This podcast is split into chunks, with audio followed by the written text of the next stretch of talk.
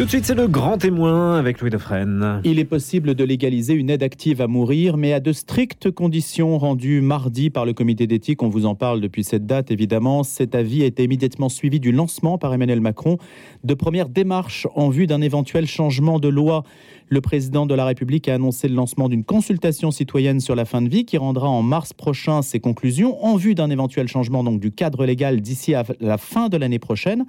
Il n'exclut ni une issue par voie parlementaire, ni un référendum. Emmanuel Macron envisage d'en faire la grande réforme sociétale de son second quinquennat. Ce n'est pas une surprise, c'était déjà attendu en quelque sorte.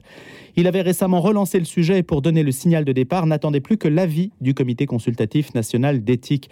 Après diverses évolutions législatives, médicales, sociétales ces dernières années, le CCNE a donc rendu mardi cet avis, jugé nuancé mais acceptant pour la première fois la possibilité d'une aide active à mourir. Il faut préciser que le comité s'est autosaisi de la question l'an dernier.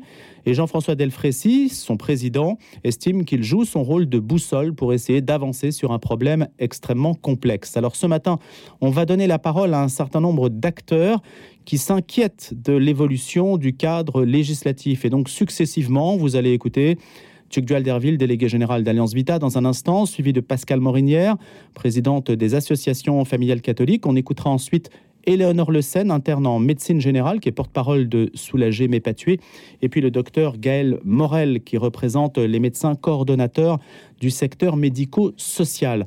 Voilà pour le menu de cette demi-heure d'information consacrée exclusivement à, cette, euh, à ce débat, à ce lancement euh, du débat sur la fin de vie. Bonjour Tugdual Derville.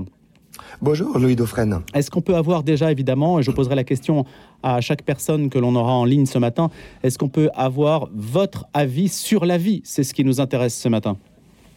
Eh bien, euh, c'est assez stupéfiant cet avis du comité entre guillemets d'éthique parce que d'un côté, il euh, fait un plaidoyer pour les soins palliatifs et puis juste après, par un tour de passe-passe, il affirme que, et vous avez cité l'expression, une aide active à mourir ne poserait pas de problème éthique et euh, sans expliquer pourquoi, il, et sans dire d'ailleurs euh, euh, derrière cette expression, il faut voir ce qu'il y a. Il y a à la fois, et il le dit par contre, le suicide assisté, c'est-à-dire le fait d'offrir, de donner à des personnes qui seraient euh, malades avec un pronostic engagé à moyen terme des, des médicaments qui en fait sont des poisons euh, létaux.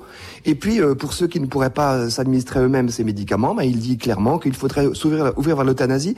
Et donc il y a, je dirais, le scandale pour nous, ce qui est le plus choquant, c'est que on utilise le plaidoyer pour les soins palliatifs. Euh, en, pour conclure qu'il faudrait suicide assisté et euthanasie, alors que ce sont deux pratiques absolument incompatibles. Heureusement, il y a huit euh, membres du comité d'éthique sur les 45, ce qui n'est pas rien, qui ont euh, se sont désolidarisés de cet avis. Pour nous, il est euh, il est extrêmement choquant. Je me souviens quand j'étais jeune, il y avait eu un, il y avait eu un, un, livre, vous vous souvenez sans doute, qui avait fait scandale, qui s'appelait Suicide mode d'emploi. Voir que hmm. des sages du comité d'éthique se permettent de valider un suicide, lorsqu'on voit le drame que c'est ce suicide pour nos contemporains, il ne faut surtout pas cautionner positivement le suicide parce que ça ça encourage les désespérés à passer à l'acte. Quand on voit aussi, et c'est ce qui est le plus grave à nos yeux aussi, que le gouvernement a abandonné s'inédier le projet de loi grand âge et autonomie, on a une crise de l'hôpital, on a une crise des EHPAD, on a une crise du monde soignant, et c'est en déstabilisant cet interdit de tuer qui est le fondement de la confiance entre soignants et soignés qu'on pense régler le problème. Pour nous, c'est vraiment effectivement très grave. Comment Alliance Vita envisage euh, ce débat, de s'insérer dans ce débat et quel levier d'action allez-vous mobiliser? Bon, nous n'avons pas tellement de naïveté sur le processus participatif et celui qui a annoncé le président de la République, qui a d'ailleurs fait des déclarations très contradictoires, qui ont, semble-t-il, surpris aussi son, propre environnement. Il s'est dit pour le modèle belge, puis contre. Et puis il a bien exprimé, euh, au fond, dans le communiqué de l'Élysée, que euh, le processus participatif serait multiforme. Il y a à la fois le CESE, avec des citoyens tirés au sort, on ne sait pas comment ils seront formés, il y a les espaces éthiques régionaux, il y a des débats avec les parlementaires. Donc nous, nous allons, comme euh, toujours, nous mobiliser fortement auprès des responsables Nous nous mobiliserons également fortement pour participer à ces débats participatifs parce que l'enjeu, c'est d'expliquer aux Français qui sont souvent dans une grande confusion qu'il n'y a pas à choisir entre souffrir et mourir. La voie de l'accompagnement, des soins palliatifs, lutte contre la douleur, accompagnement. Donc il ne s'agit pas d'abandonner les personnes à leur souffrance, mais il s'agit de, de, de récuser à la fois cet acharnement thérapeutique dont personne ne veut et qui d'ailleurs est illégal depuis longtemps, les soins inutiles et disproportionnés, mais maintenir très fortement cet interdit de tuer. On voit très, on voit dans la pratique, euh, les soignants vous le diront, à quel point les demandes d'euthanasie sont euh, le plus souvent euh, émanent de proches ou parfois de soignants épuisés, très rarement de la personne elle-même. Et quand on l'accompagne correctement, euh, il n'y a pas de situation qui euh, euh, rende obligatoire, heureusement d'ailleurs, le passage à l'acte. Il y a le, le, suicide ou l'euthanasie. Il y a des moyens d'accompagner ces personnes, mais encore faut-il que le gouvernement mette ses moyens. On va le lui demander. Voilà. Et puis s'il le faut, bien sûr, on participera à toutes les mobilisations nécessaires, y compris dans la rue. mais c'est un, je dirais, un pis-aller au-delà de toutes les autres actions qu'on va faire.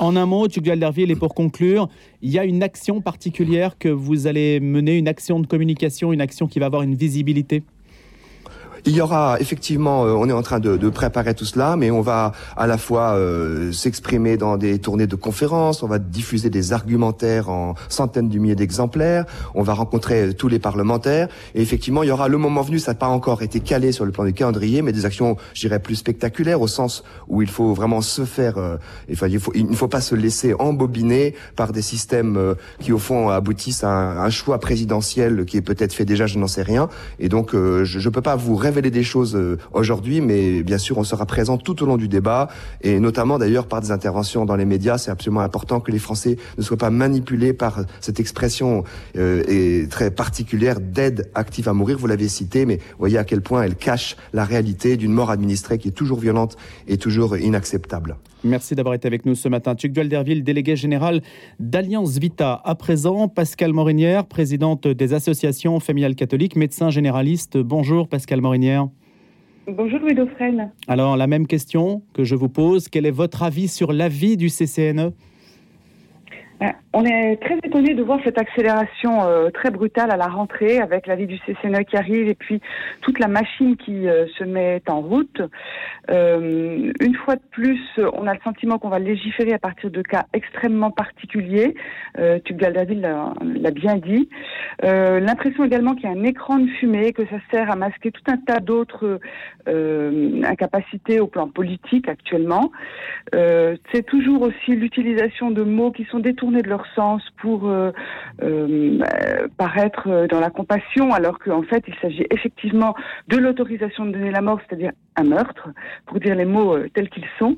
Voilà, donc on est dans un, dans un en même temps, en même temps les soins palliatifs dans ce rapport du CCNE, et en même temps l'euthanasie et le suicide assisté, alors qu'on sait très bien que les deux sont incompatibles.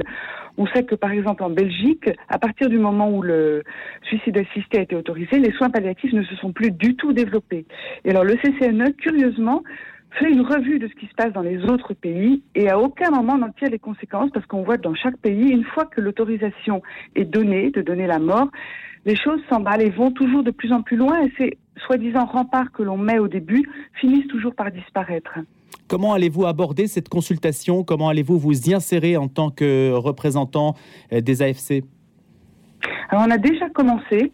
Euh, au début de l'été, on a lancé une grande consultation qui est toujours euh, en cours sur notre site afc-france.org où on recueille des témoignages parce que la fin de vie, c'est déjà quelque chose qui se vit avec ses proches et sa famille. C'est pas d'abord une question médicale, c'est une question de, de, famille, de vie de famille, d'accompagner euh, les plus fragiles parmi nous.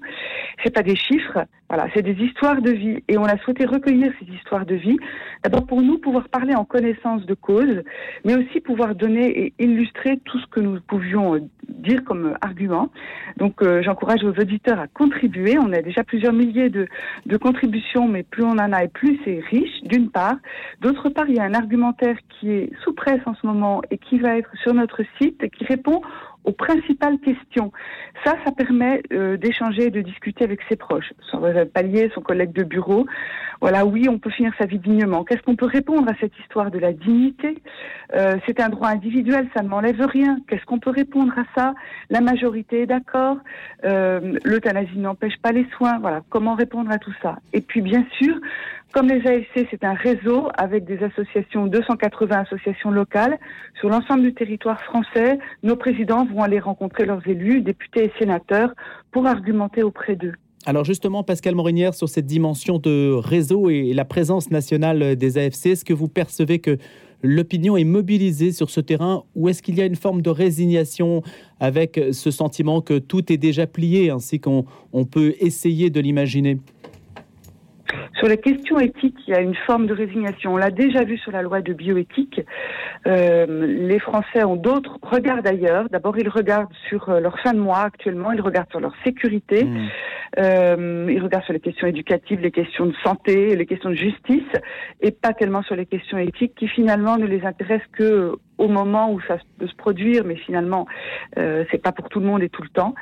Donc c'est un, un sujet difficile pour mobiliser tout le monde. Mais tout le monde devrait entendre qu'à un moment ou à un autre, euh, nous aurons à faire face à notre propre fin de vie ou celle de nos tout proches. Et donc, c'est un sujet essentiel pour euh, euh, la société et la cohésion de la société aussi. Je vous pose la même question qu'à notre interlocuteur précédent. Est-ce qu'il y a une action une forme de visibilité que vous recherchez, qu'on va pouvoir constater dans l'espace public, l'espace médiatique avec vous, Pascal Morinière, avec les AFC euh, on va être présent le plus possible sur tous les médias, comme on le fait euh, systématiquement dans ce genre de cas. Donc une visibilité, euh, oui, on va peu à peu argumenter, rencontrer, et donc on en rendra compte. Et ça, vous, la presse pourra en rendre compte aussi. Merci d'avoir Je crois que les argumentaires, en, les argumentaires en raison, Louis, euh, les argumentaires en raison ont beaucoup de mal à être entendus par nos contemporains qui ne sont hmm. que dans une émotion. Et donc, d'où l'importance pour nous de recueillir ces témoignages et de donner à voir ce que vivent les gens. Il me semble qu'aujourd'hui, c'est ça qui peut être entendu euh, par nos contemporains. C'est ça, ne pas opposer la raison qui serait froide et insensible à l'émotion euh, qui serait légitime et qui devrait en fait être le seul marqueur pour prendre une décision, mais bien lier les deux. Merci d'avoir été avec nous ce matin, Pascal Morinière, médecin généraliste et présidente des associations familiales catholiques. À présent, c'est Eleonore Le Sen qui nous accompagne. Elle est interne en médecine, elle a 30 ans, en médecine générale, et elle est porte-parole de Soulager mais pas tuer. Bonjour Eleonore Le Sen. Bonjour Louis Dauphren. Merci tout d'abord de nous présenter peut-être Soulager mais pas tuer parce qu'autant Alliance Vita et et les AFC, bien sûr, sont sans doute euh, tout à fait connus et bien installés dans le paysage, en tout cas du milieu dans lequel nous vivons ici à la radio. Euh, peut-être que Soulager tuer euh, mérite une petite explication supplémentaire? Oui, alors Soulager mais pas tuer, c'est un collectif en fait de citoyens et d'associations telles que euh, bah, Alliance Vita. On a l'habitude de, collaborer avec eux et ça fait partie du collectif. Il y a aussi 100% Vivant qui regroupe des personnes handicapées, euh, l'Institut européen de bioéthique, Convergence soignant soignés et soignés dans la dignité, diverses associations. Et puis il y a des citoyens, des, euh, médecins, des personnes malades, des soignants qui, sont autour de ce collectif. Et en gros, cet objectif, c'est du, collectif, c'est de promouvoir une approche de la fin de vie qui, assume et qui défend le caractère inaltérable de la dignité de la personne, quelle que soit sa vulnérabilité, sa situation physique ou psychique. C'est-à-dire que euh, on pense vraiment dans ce collectif que la dignité de la, vie d'une personne ne dépend pas du vécu euh, et de la perception qu'elle en a. Euh, et donc, dans cette perspective, donner la mort ne se justifie pas quand bien même la vulnérabilité est extrême, parce qu'il n'appartient en fait à personne de juger que euh, une vie ne vaut plus la peine d'être vécue, et surtout pas lorsqu'on est en train de souffrir au point euh, que le discernement peut en être altéré. Donc, euh, on est réunis autour de notre parrain, Philippe Pozzo di Borgo, qui est, dont la vie a, a, inspiré le film Intouchable. Oui. Ah, on ne vous entend plus, Eleonore Le Seine. Je vais vous faire juste répéter un instant, puisqu'on a quelque peu perdu la liaison avec vous. Et vous nous disiez que Philippe Pozzo di Borgo parraine euh, Soulagé mais pas tué c'est le parrain du collectif Soulagé mais pas tué. Et euh, par exemple, pour vous citer son appel en 2021, il, exprime clairement que en toute liberté, après son accident, euh, voilà, il dit je ne me je ne voyais pas de sens à cette vie et j'aurais exigé l'euthanasie si on me l'avait proposé. Et en toute liberté, j'aurais cédé à la désespérance si je n'avais pas lu, dans le regard de mes soignants et de mes proches, un profond respect de ma vie, dans l'état lamentable dans lequel j'étais. Leur considération fut la lumière qui m'a convaincu que ma propre dignité était intacte. Ce sont eux qui m'ont donné le goût de vivre. Et donc il affirme la richesse de la vulnérabilité et euh, il affirme ce caractère vraiment inaltérable de la dignité euh, de la personne. Donc l'émission du collectif Soulager mais pas tuer, c'est de déjà d'informer et d'expliquer Donc comme Alliance Vita, comme Tugduel le disait lui-même, il s'agit de, déjà de dénoncer le piège dialectique du choix truqué entre mourir ou souffrir. On sait qu'il y a eu plein d'enquêtes du lobby pro-euthanasie et à chaque fois c'est la même question qu'on pose, avec une question qui oppose d'un côté des maladies insupportables et incurables et de l'autre une mort possible sans souffrance par euthanasie. Donc c'est une question fermée, une question truquée. Euh, Soulager mais pas tuer a fait un sondage IFOP euh, en 2021 avec une question beaucoup plus intéressante puisque c'est une question ouverte, c'est-à-dire quand vous pensez à votre propre fin de vie, quels sont les deux points qui vous paraissent prioritaires? Et ben, la réponse c'est clairement euh, le fait d'être accompagné euh, par une c'est une écrasante majorité. Quelle proportion du sondage c'est enfin, une écrasante majorité. C'est 55% qui citent euh, le fait de vouloir être accompagné. Et ensuite, il, il s'agit de ne pas subir de douleur. 48%, de ne pas faire l'objet d'acharnement thérapeutique 46%, et l'euthanasie explicitement n'est mentionnée que dans 24% des, euh, des, des choix des réponses. Donc c'est vraiment euh, rien à voir avec les 95% hmm. de euh, si vous est-ce que vous préférez vivre dans des souffrances intolérables euh, ou mourir. Ou bien on, s'aperçoit, hein, puisqu'Eleonore Le Sen vous parlait de piège dialectique, en quelque sorte, on s'aperçoit que à travers le langage, évidemment, la manière de poser un sujet, et c'est riche d'ailleurs pour les journalistes et le discernement euh, que requiert l'actualité, euh, ces, questions complexes doivent vraiment amener à la manière dont les mots se, posent sur la réalité.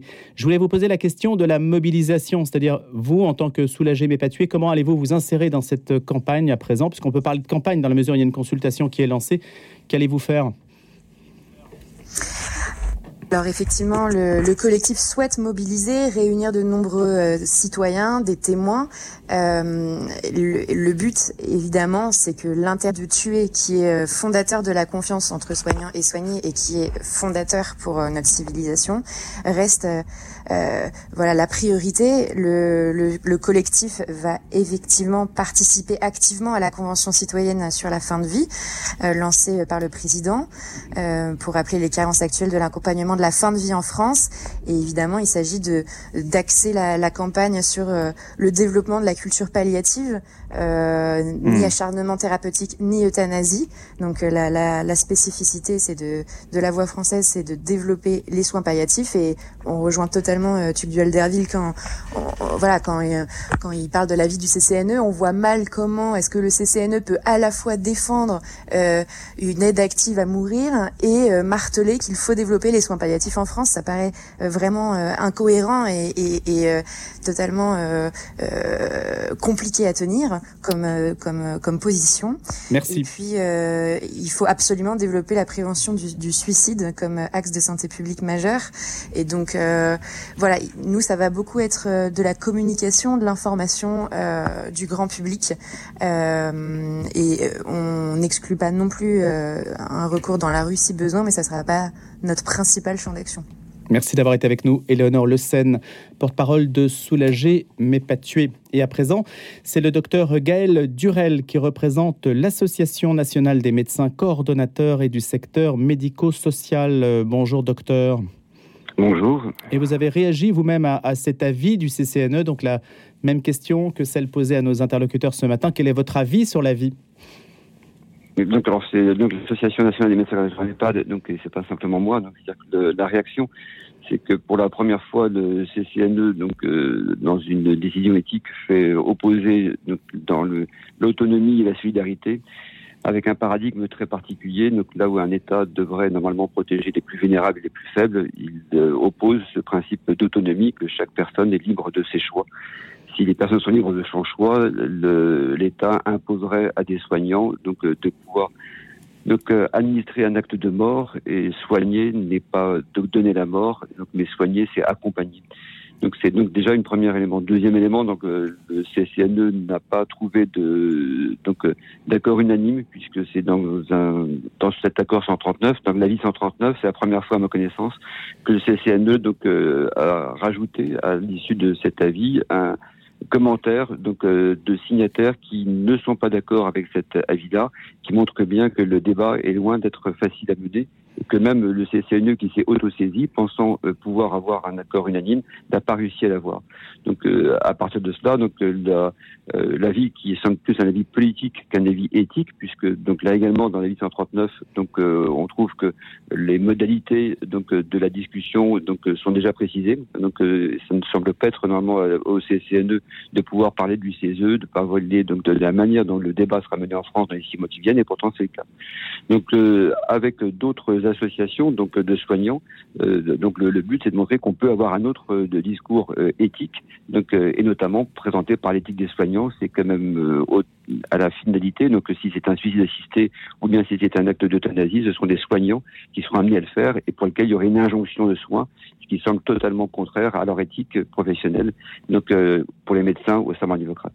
Comment l'Association nationale des médecins coordonnateurs et du secteur médico-social que vous représentez va-t-elle s'insérer, se mobiliser dans ce débat c'est de mener cette euh, réflexion éthique indépendante en, demandant à tous les soignants, donc, euh, donc de notre côté, donc euh, au niveau du secteur médico-social, de tous les EHPAD, mais également donc, de tous les soignants en gériatrie. Donc le comité gériatrique dans son ensemble est en train donc, de se mobiliser très fortement pour pouvoir donc, mener une réflexion donc, concernant l'ensemble des soignants, pas simplement les médecins, mais donc, les infirmières, les soignantes, les mmh. agents, tout le secteur donc, médical donc auprès des personnes âgées pour montrer qu'attention cette rupture de paradigme donc entraînera euh, derrière d'autres conséquences que la, société ne pourra plus mesurer après.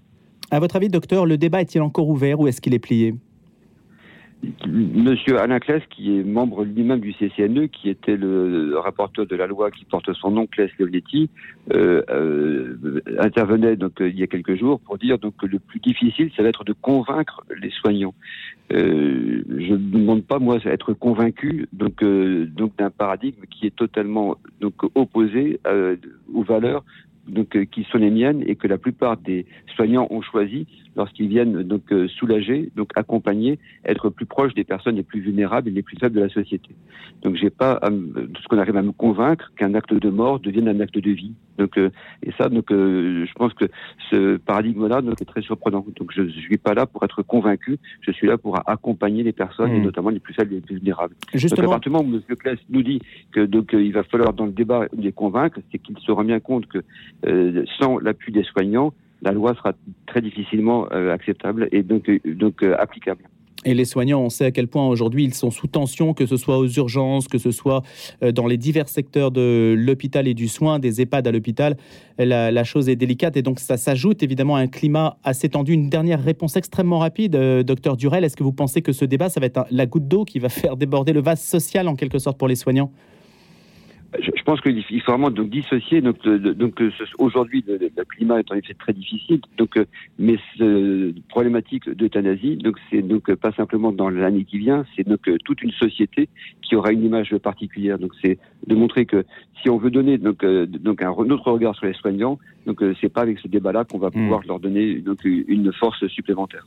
Merci beaucoup d'avoir été notre invité ce matin dans le cadre de cette réflexion sur la manière dont les acteurs qui euh, s'inquiètent de l'évolution du cadre législatif entendent agir dans le cadre de cette consultation nationale. Docteur Gaël Durel, qui représentait donc l'Association nationale des médecins coordonnateurs et du secteur médico-social. Je vous souhaite une excellente journée.